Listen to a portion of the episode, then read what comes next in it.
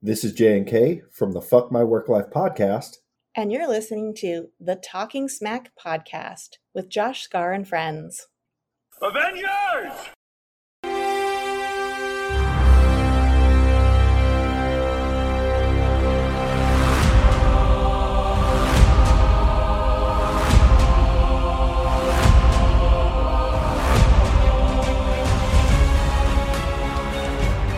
Welcome back, everyone, to another episode of Talking Smack, where we talk superheroes, movies, animation, comics, and so much more. I am your host, Josh Scar, and joining me this week is my little buttercup, Alex. Alex, how you doing? I am doing fantastic. And by the way, you have the sweetest smile, Josh. With my eyes so blue. and you and I can settle down in a house built for two. Dear little buttercup, I love you. Everybody, my little. oh. So, for those of you wondering, yes, I am out of state again. Um, I am in Zebulon, North Carolina, as we were recording this. And I had a lot of time to myself, and I thought, I'm going to call Alex my little buttercup, and I'm going to see if we can't make this a bit. and I've explained the joke, so it's even more funny now. What's even funnier is that's actually the song my mom and I danced to at my wedding. That was actually part of the reason why I decided to uh, to bring it up is because I remember like that song actually has a pretty good meaning for you. It's not just a cute little like oh the three amigos. Yeah, it's so good. So a little bit of uh, housekeeping stuff t- before we get going here. Um, last week I was on Quest Me talking about uh, Andor. We were, um, I was on with Josh and Justin. Justin, I'm pretty sure it's Justin. Sorry, Justin or Jason, if I'm forgetting your name. I'm pretty sure it's Justin. I don't know why I can never keep Justin's and Jason's straight. it's a good thing we don't have one on the show. No, not at all. uh, but we were talking about uh, Andor episode eight, and it was a really good time. And I will have links in the description below for all of this. But I ended up kind of doing what I did over the summer, where I accidentally ended up on like six different things all at once. Uh, so I on Monday, ha- happy late N7 day as well, everyone. The episode of Tunic on video about Tunic on the Video Game Club dropped, where Slade and I talked about Tunic. Unfortunately, Tim and Joey were not able to join us, but they wanted to get the episode in, and Slade and I had a really good talk. I think we ended up actually recording for nearly two hours. I don't know what at this Wow. point. I don't know what he ended up cutting out, but between talking about Tunic and just shooting the shit, we we talked a long time. And then, uh, God's be willing, I will actually be meeting Slade in person uh, later this week. Meeting in person? It's dangerous. You should never meet somebody you, you only know from the internet, Josh. well, I mean, uh, we we now summon vehicles, and I said vehicles. That's weird. Vehicles and food and groceries. We have strangers from the internet doing almost all the things we want to have them do now. Yeah, that we told we were told what's twenty years ago. Don't you get in a ride? Don't you get in a car with somebody you don't know? Don't take food from strangers. exactly. And now now again they're they're delivering our food for us. And then uh last bit of housekeeping, I was also on Multiverse of Badness where we talked about uh West Coast Avengers number 46, I believe, where it's the debut of the Great Lakes Avengers and I embarrassed myself because I can't remember my grade school education and I was unable to name all of the Great Lakes. Oh, okay, you got to make it up for it. Name them right now. Uh Michigan, Ontario, here is it Huron? Yeah, it's Huron. Yeah, And Erie?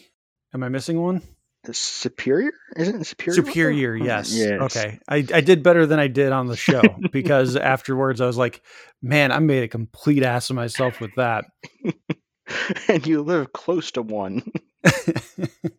yeah, I know Lake Michigan. That like that's that's half of Chicago basically. With that, again, le- links will be in the description, uh, the episode description. So please check out those episodes and also just check out all those wonderful podcasts because they are all awesome. I not just because they're willing to have me on, but because I thoroughly enjoy them with or without me on their shows.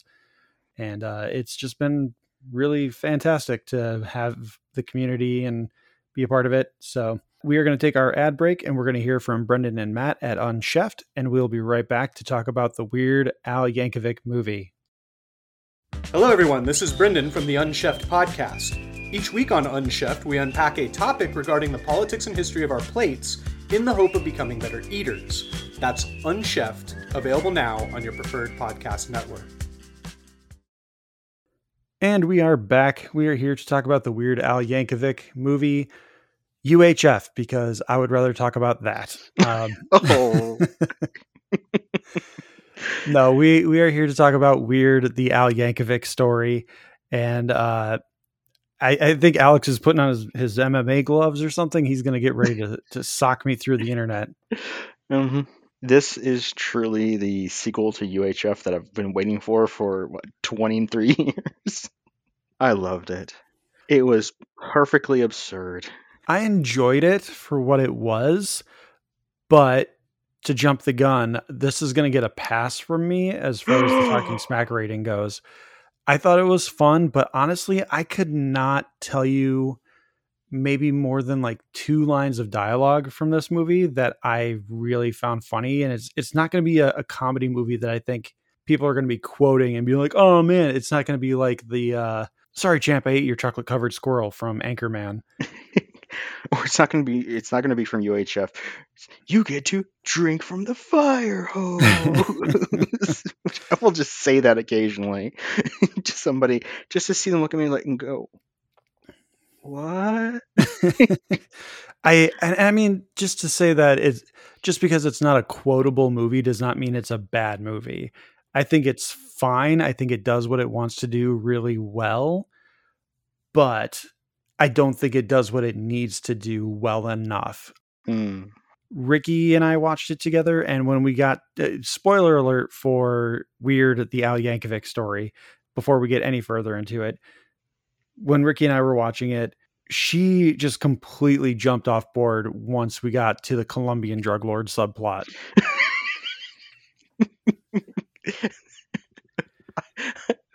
but it was awesome. the, the the fight sequence and everything was hilarious and amazing.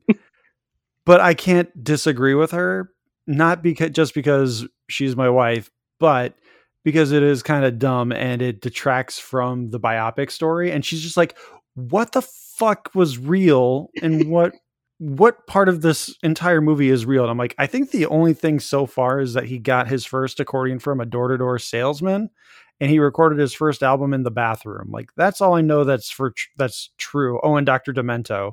Like everything else I have no idea how much of that is like fudged. See, I I loved it because I realized that what it was is that it starts with major kernels of truth. You know, his parents didn't like him, didn't want him playing the, uh, didn't want him listening to Dr. Demento. He kind of didn't fit in. He the accordion store salesman accordion thing was real. Um, fell in with some friends.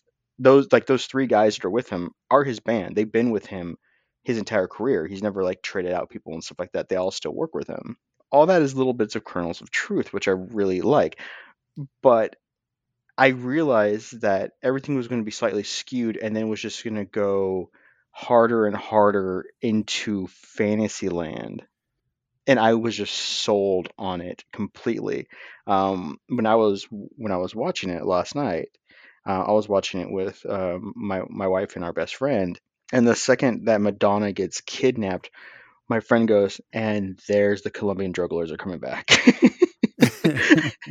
because it was just like, okay, this is there's got to be a reason for it. So I was just so invested in the absurdity because it truly is a parody of a biopic, but also just like a parody of himself, like his own his own self-importance, his own self-grandizement and that is what is so great about it. Do I think it's very quotable? No, but I loved laughing at the just sheer bizarreness of it. It reminds me of like um, one of my favorite Michael Keaton movies is called Johnny Dangerously. It's about him. Uh, he's a like like a pet salesman kind of thing, and he's telling this kid to stay off the streets because things went really bad for him and he got in a lot of trouble and it's basically a parody of The Godfather. And there's not a whole lot of like super quotable lines in there, but the bits that lead up to it and the absurdity that they just keep piling on top of each other is what makes it so good, which is I think that's kind of like Weird Al. He's in his 60s now. He's been famous for what, like 45 years, something like that. And I think that that this movie is truly a callback to the humor that he is invested in, which is kind of slapsticky, just try to sell it as straight as possible while just things just keep piling up to absurdity levels, kind of like Airplane, um, Naked Gun, and stuff like that. See, I think that's part of where the movie started falling flat for me because they they did play it straight for a fair portion of the movie, but there were little things here and there that kind of took me out of it because like there's the moment where I there's something that happens with the mom and she just basically breaks the fourth wall and it, it, it took me out of it very, very in the very early goings of the movie and then uh I, I love the bit and I, I think it, they did play it really well. The Hey Boy. yeah. And I love that the Hey Boy comes back later. Like I, I thought that was hilarious. See, was was it the bit the part where the accordion salesman was beat up and she walks back into the room, bonds with Al, Weird Al, and then the guy's like, "I think I have a collapsed lung," and she went, "We're having a moment here." No, really- I, I thought yeah, I thought that was funny. I like that one. Um, but I think this is me with my expectations, yeah. which I, I usually try not to go into movies with any kind of premeditated expectations. But I was really hoping that this would be better than Walk Hard, the Dewey Cox story. Mm, For some reason, I know a lot of people really love that movie because it does play on those tropes. And like that one is kind of a quotable movie where like Tim Meadows' character, he's like, Dewey, you don't want this. It's marijuana. It's going to get you high and it's going to make you feel so good. Is it addictive? No, it's not. Is it expensive? No. yes, exactly. yeah. Like that that's the one bit from that movie that I thought was all that I've always thought was funny. But like n- everything else about the Dewey Cox movie, just like I, I never really liked. I, I liked Jenna Fischer in the movie. I liked Tim Yeah. Meadows, and that was kind of it. Uh, everything else in the movie, I, I did not care for. So I was like, all right, fine. Maybe this will be the Dewey Cox movie for me, and it will make me appreciate the biopic parody a little bit more. It really didn't do that for me. Yeah, I can kind of see that um, because it isn't quote unquote m- more modern humor where it's just like you can tell they there's things that are scripted and things that are not, and it just kind of like flows really really quickly. This takes a little while to kind of get going because of the slow ramp up with the absurdity which is the more absurd it got, the more invested I became in it. Because like, but there are like just weird random moments that I just love. Like, um, he's he, he goes out with his friends. He's trying to become super famous, and he's talking about his friends. Like, oh yeah, we're all like doing nothing together. And one of them's like, I think they said his name was Steve. He's like, what did you do today? Oh man, just because I don't have my parents around, I drove backwards on the highway, going with my eyes closed, just waiting to die, waiting to see what would happen. And he's like, that's not good, man. yes.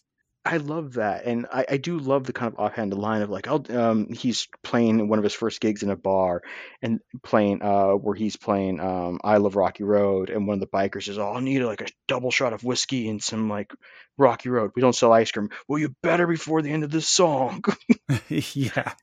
Yeah, that's that's another cameo. Um I can't remember the actress's name. I know she was in Glee. mm-hmm. Um she played the gym teacher. Uh, but yeah, she's like, "You better start selling ice cream. or There's going to be 60 dead bikers on your hands." To me, the when it was really hard parodying the rise of like rock stars, like um, uh, Dr. Demento takes Weird Al to like this party, and there's every '80s celebrity in the world there. yes. you know, where it's like, you know, Conan O'Brien is um Andy uh, Warhol. is Andy Warhol, Demetri Martin is uh, Tiny Tim. You have uh, Emo Philips is Salvador Dali. There's Grace Jones.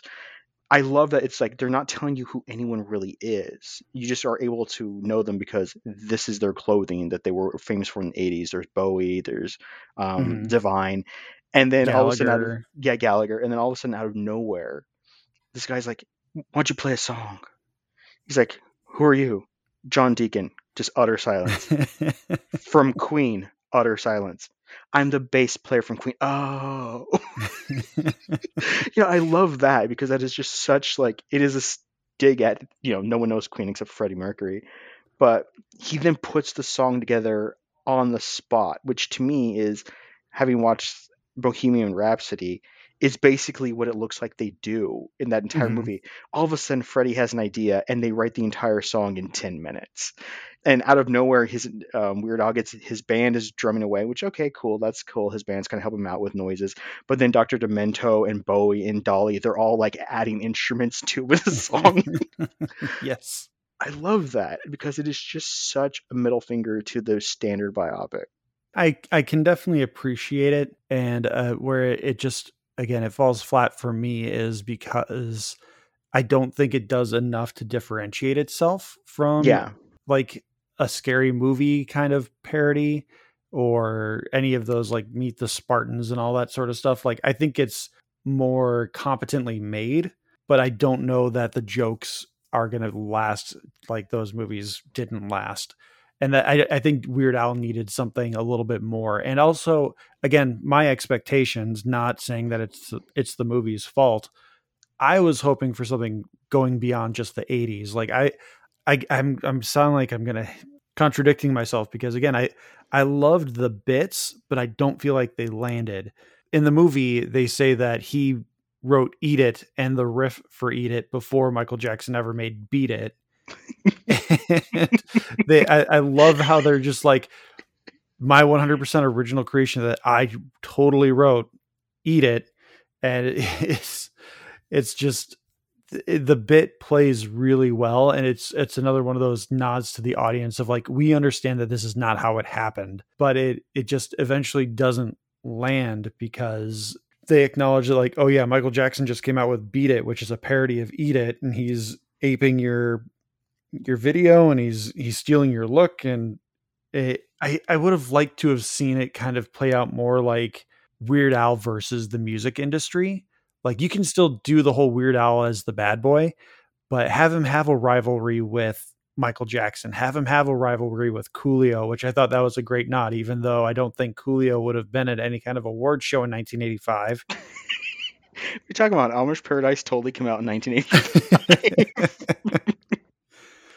uh, but th- like have him have a have him have a series of rivalries. Coolio, my, my, he and Michael Jackson got along, but like yeah. again, it's it's a parody movie. You can do whatever the hell you want, uh, and then you can also like make Flea from the Red Hot Chili Peppers be kind of a dick to him as well, and they can have like the music industry versus Weird Al as like your big climax instead of this weird non sequitur. Like we're gonna make La- Madonna the new Pablo Escobar, and I want to know what Madonna thinks of all that too. Yeah, that so that entire section where I I did really like the build up. I mean, I, I liked that section, but I think they should have ex- ex- exercised it. You know, they should have. Uh, they should. It should have just been dropped because I think leading up to that moment where like he gets off, you know, he gets in trouble with his band, he's drinking, and the at one point he even says like, "This is the best six hours of my life since I met you," and I'm like, what the hell just happened? yeah, that, that's that was going to be one of my biggest criticisms is they make it seem like Al becomes this. They they they make fun of the the idea that you become a star overnight because they oh yeah, they record another one rides the bus or not another one rides the bus. What was My it? Baloney. Um, my, My. Bologna. Yes, yeah. Uh, they record my Bologna, and he like sends it off to a radio station, and he's literally on his way back into his apartment for mailing it. And like, hey, we just got this on our desk, and it's already been playing for six hours straight. it's like it makes Yeah. no sense, which is the joke. But the they're like, oh, you're you're not going to become famous overnight, and then the movie plays out over the course of like a week. it's weird. The It's editing is really strange, which again is probably the point, and they're making fun of like Bohemian Rhapsody among other movies for their Yeah. bad editing and storytelling. yeah, it would have been, I think, a little more interesting if they had not done. I mean, the Madonna subplot I actually really like because I think that's just fucking funny. I, I do think it's funny that like you know they're that she's basically looking for the Weird Al bump too because in in the universe anytime he puts out a parody apparently the artist he parodies their sales double while his go like quadruple quintuple platinum and stuff like that and having her like try to do that was interesting because they needed some kind of love interest angle because every movie has that love interest angle that is toxic and destructive to them you know like rocket man has that bohemian rhapsody everything does. And the decision to have turn it into an action flick, I do enjoy an aspect because it is funny when he rescues her and he's like, "I've never killed anybody since in my life, but since Thursday." you know, and it is interesting, like him being the super ripped fighter out of nowhere works for me, especially since he's wearing a camo uh, Hawaiian shirt. Yes, I love that costuming choice. Yeah, but and I did like that. Of course, you know, down on his luck, everything's destroyed him. He goes back to his dad. He works in the factory where they won't tell him what it is that they actually build in that factory. But you hit the wrong button, and apparently it shreds somebody alive. but it, though that 20 minute sequence of him becoming a bad boy, I think should have been massaged in some way of something different. Instead, it, part of the reason why I loved it this is a must see for me is because it reminds me of UHF, and UHF was a bunch of was basically an anthology film taking um, taking the framing device of they're trying to rescue a TV station, so these are all the programs they're putting on, and there was a great amusing knockoff of Rambo sequence in there, which is what that part basically played like, which made me laugh because the absurdity of the violence of it all. And I love any kind of movie that does a very affable villain, which Pablo Escobar was a very affable villain. And I think that's I I I understand that this movie was made on a significant budget. I think it's even without commercials, I think it's something like 85 minutes long. So I I understand that you can't do everything, but like paying homage to UHF, not just in a, a weird non sequitur John Wick Rambo moment. Have a, a, a scene where Al breaks into movies, kind of like what they do in Elvis, and have him just become an egomaniac and controlling the, the the movie and he wins an oscar or something like just just make it this weird ego massage. And yeah. I, I, think that there's there's good stuff that you can do there. And I, I know al had input on the script and he obviously was trying to get this thing done on a budget. So it, it makes sense. I think the movie was filmed in less than three weeks. Yep 18 days. Yeah. So it it makes sense that they can't do all these things and especially when they're trying to make it quickly and monetarily responsibly it it makes sense that you can't do everything and they had an idea of what they wanted to do and they I think they did do that but I think there there is something more and there is something funnier that they could have done. I, I agree with that. I mean, I would have liked I mean I did like how they basically play with time that it was ludicrous, especially the ending where it turns out he wins an award and immediately is murdered by Madonna as the who's now the head of the cartel. And mm it turns out that this happened in 1985 and i'm like what? That's the part that threw me off the most was is like this was you know 1985 i'm like but amish paradise was like and i swear bad was like 88 what the hell? Yeah you know? skipping over so much of his career but they wanted to, to play off like the freddie mercury stuff yeah. where you you die young before your star really gets to a, a crescendo but that again, that's another thing where maybe maybe Al could have done something to like pay homage to Kurt Cobain if they had gone into the 90s and just done a few other things that could have been really nice. But also, they're doing this on a significant budget. I was watching uh, Seth Meyers last week, uh, just before the movie came out, and Alan Harry Potter, what the hell? Daniel Radcliffe. Daniel Radcliffe, I'm sorry. Uh, Al and Daniel Radcliffe were on Seth Meyers, and Al was talking about how this movie was made so cheaply that the guy who plays Pee Wee Herman at the pool party, he didn't make enough money for doing that cameo essentially to justify his plane ticket and his hotel for the like day that he shot. But he wanted to be he wanted to be in the movie so badly that he didn't care.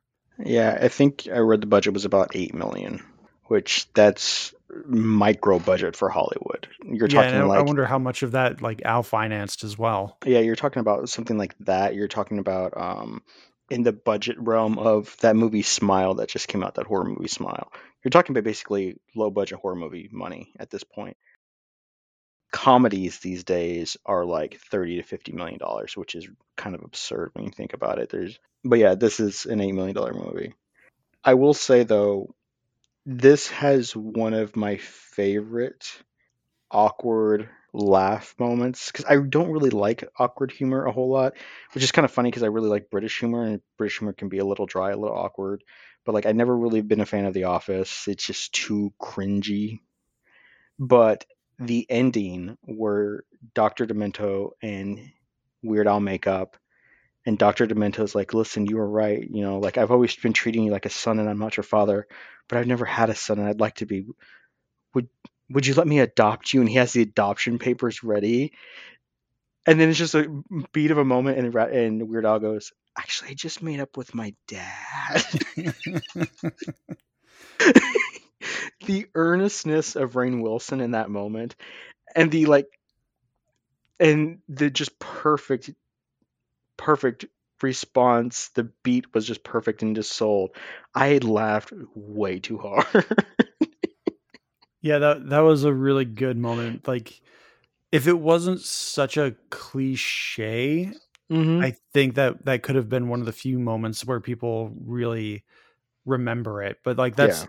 that's a cliched moment because any any like college level writing student could do something like that. Yeah. But it, it it is also an homage to a bygone era, which I was uh when you brought up like uh airplane and hot shots and all these uh the naked gun, like all those 80s and 90s comedies, uh slapstick comedies. I think one of the bits that really really fell flat for me was when he's winning his award or when he's finished with his award acceptance um he steps aside and he starts like praising himself and just basking in the light and then he wets himself I didn't get that. yeah that that just felt like that felt like something from the 80s that like oh people love wetting their or audiences always find it funny when people wet themselves so let's just throw that in just for a good quick laugh where uh, it, it fell really flat for me Yeah, I didn't like that. It- I wonder if they threw that in there because um, A Star Is Born, the Bradley Cooper, um, Lady Gaga remake from like five years ago, because they he he gets like on stage to accept something like some, like lifetime achievement award or something like that. So kind of basically like, listen, you don't have it anymore. Um, so here's a token award, and he's like wetting himself as he's accepting it, and they like, usher him off stage. I kind of wonder if that was supposed to be like aping that, but I was just like, I don't know where that moment of like weird humor came from. Yeah, It it's- seemed it's out of completely out of nowhere. Yeah, but uh, again, I I'm I'm latching onto a lot of these negatives because it it really became part of my viewing experience again because of my expectations. I am not blaming the movie for this; it's my fault for the expectations that it it just it didn't go in a way that I thought it would, and it really just felt like more of an excuse to have a bunch of really fun cameos. Yeah, which is a prime example kind of not to make a, a big segue out of this because we we will still talk about this for a few more minutes. Uh it, it feels like they're maybe trying to cover up some of the the cracks in the script and the story Yeah. by having these cameos which makes a a really strong case against the whole like Marvel fan casting stuff of like, oh, let's get Mephisto, oh, let's get these guys, let's get this person, and just like let the movie do the movie. Don't worry about the cameos because cameos don't make the movie good. Eh, They're just fun little endorphin highs that you can really quickly be like, oh, Conan O'Brien and he's Andy Warhol. He's being hilarious. Hooray. No, I can kind of I can agree with that. Like to me, it was like realizing like a celebrity was one of those um was one of those well other celebrities was me was more like ooh. I was more enjoying that moment of like point out like who can you recognize from a costume like okay that's divine that's that's leslie grace that uh that's warhol that is is this person, this person, this person, does David Bowie. You know, you're pointing them all like, oh my gosh, these are all like things from the 80s that, like, of course, they would all be at this party wearing those outfits. And, You know, that to me was more fun. And then I'd find out later on. But it's also, it was acute in the moment. But the thing I remember most from that scene is the John Deacon kind of like rib. And then he goes, you know, we'd love for you to sing another one rides the bus for us. We're going to do Live Aid in like a yes. week. Would you please do that with us? And then you, it, the music is swelling. It's like, oh my god, he's going to get his big break. And then the hard pass. yes, Just love that. That is, but yeah, you are right that there, there's just enough creaks in the script where you can tell that they had a checkbox list of like we are making a biopic spoof. We have to have the overbearing parents. We have to have the troubled childhood. We have to have the thrown out of the house. And then you know we have to have all this. And we had the, the rise can't be six seven years. You're doing it. Like um, one of the things i was reading is that weird al didn't have i think a number one record and and or a number one song until 2006's white and nerdy that's 20 something years in his career before he kind of like hit the actual like cultural love of like yes Amish Paradise and all the stuff on MTV, the Weird Al show that he had on MTV. We are all aware of him, but to actually have the you got a number one record and a number one song so deep into his career is something he could have like touched on. But no, of course the it is as you said, he's returning home from recording in a bathroom his single and it's already on the radio and it's been the most played song of the week. but there's just enough of that the machinations of trying to shove all that into a script that it it's not a great comedy, but I do like it. And I enjoy what Weird, that Weird Al tried to give us a fun throwback 80s flick. Could use some touch ups. Again, I don't think that it's a bad movie it's just not one that I think I will go back to, which is yeah. where I think it's a pass. Uh, if you're a Weird Al fan, if you appreciate what Al does, and if you can appreciate the parody of it, where, uh, like Alex says, it, it goes into just a, a, deeper and deeper madness and like further and further away from the truth throughout the movie. So, and that's where Ricky kind of lost touch with it too. She's just like, I, I knew this was going to be a parody of a biopic, but like weren't we supposed to still get some things about Al beyond just like his childhood?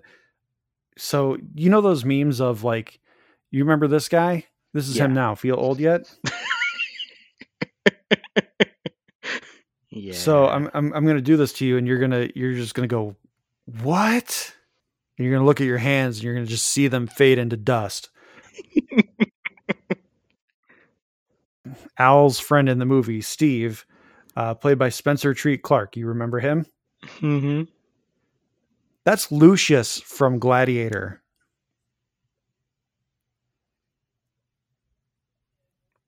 Alex has turned to dust. yeah.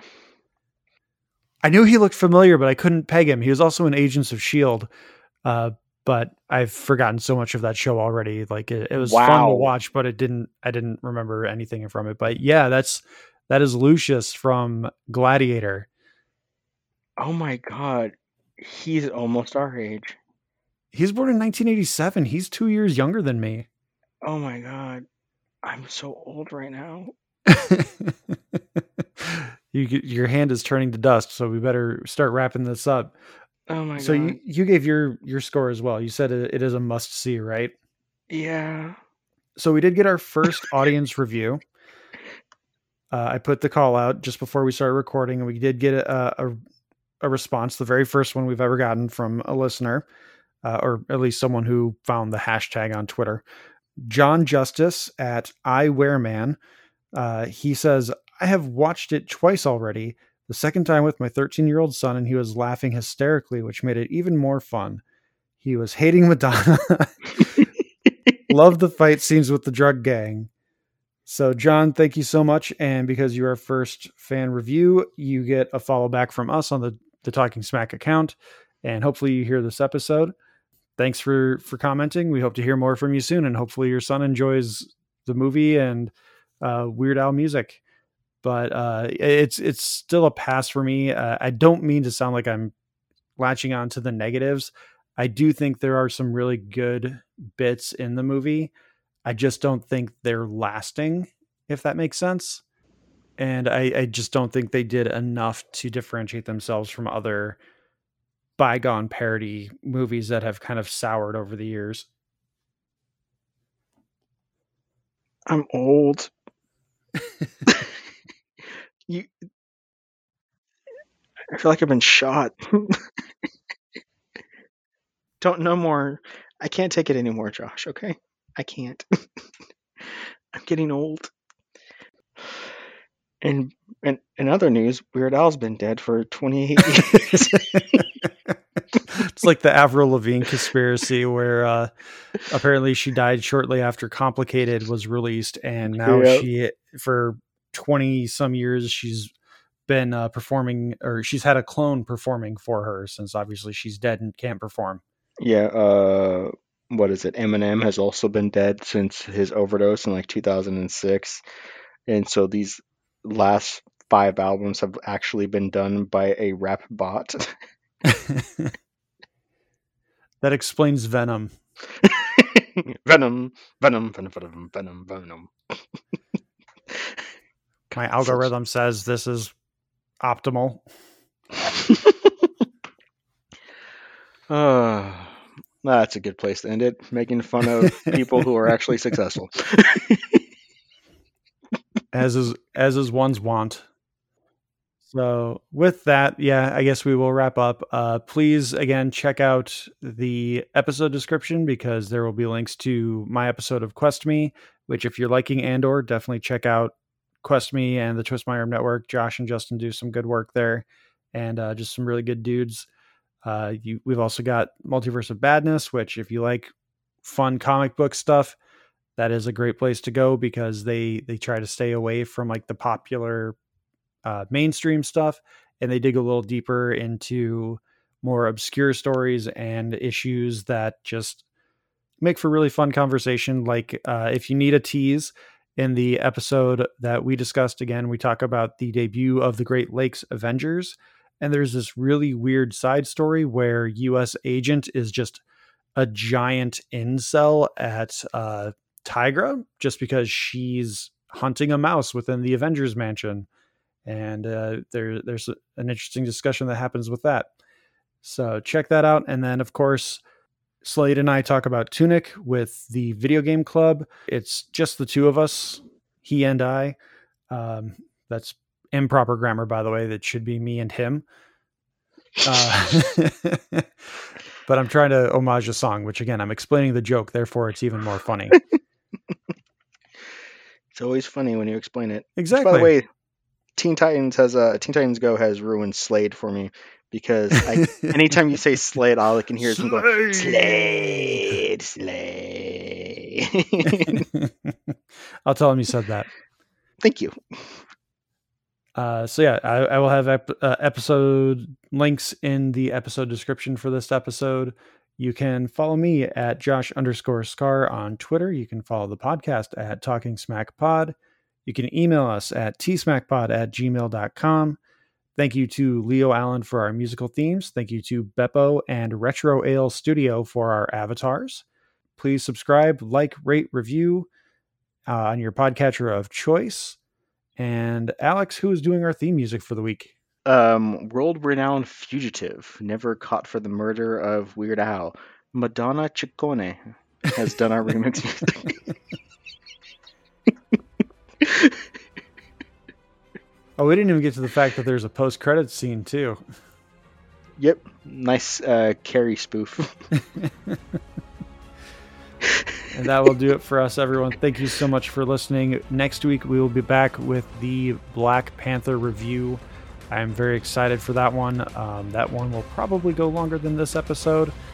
I, I think that kind of goes without saying. So I said it anyway, and we're going to get out of here. Everyone, have a great week. Hopefully, you voted. Have a great Veterans Day, and take care. and watch UHF.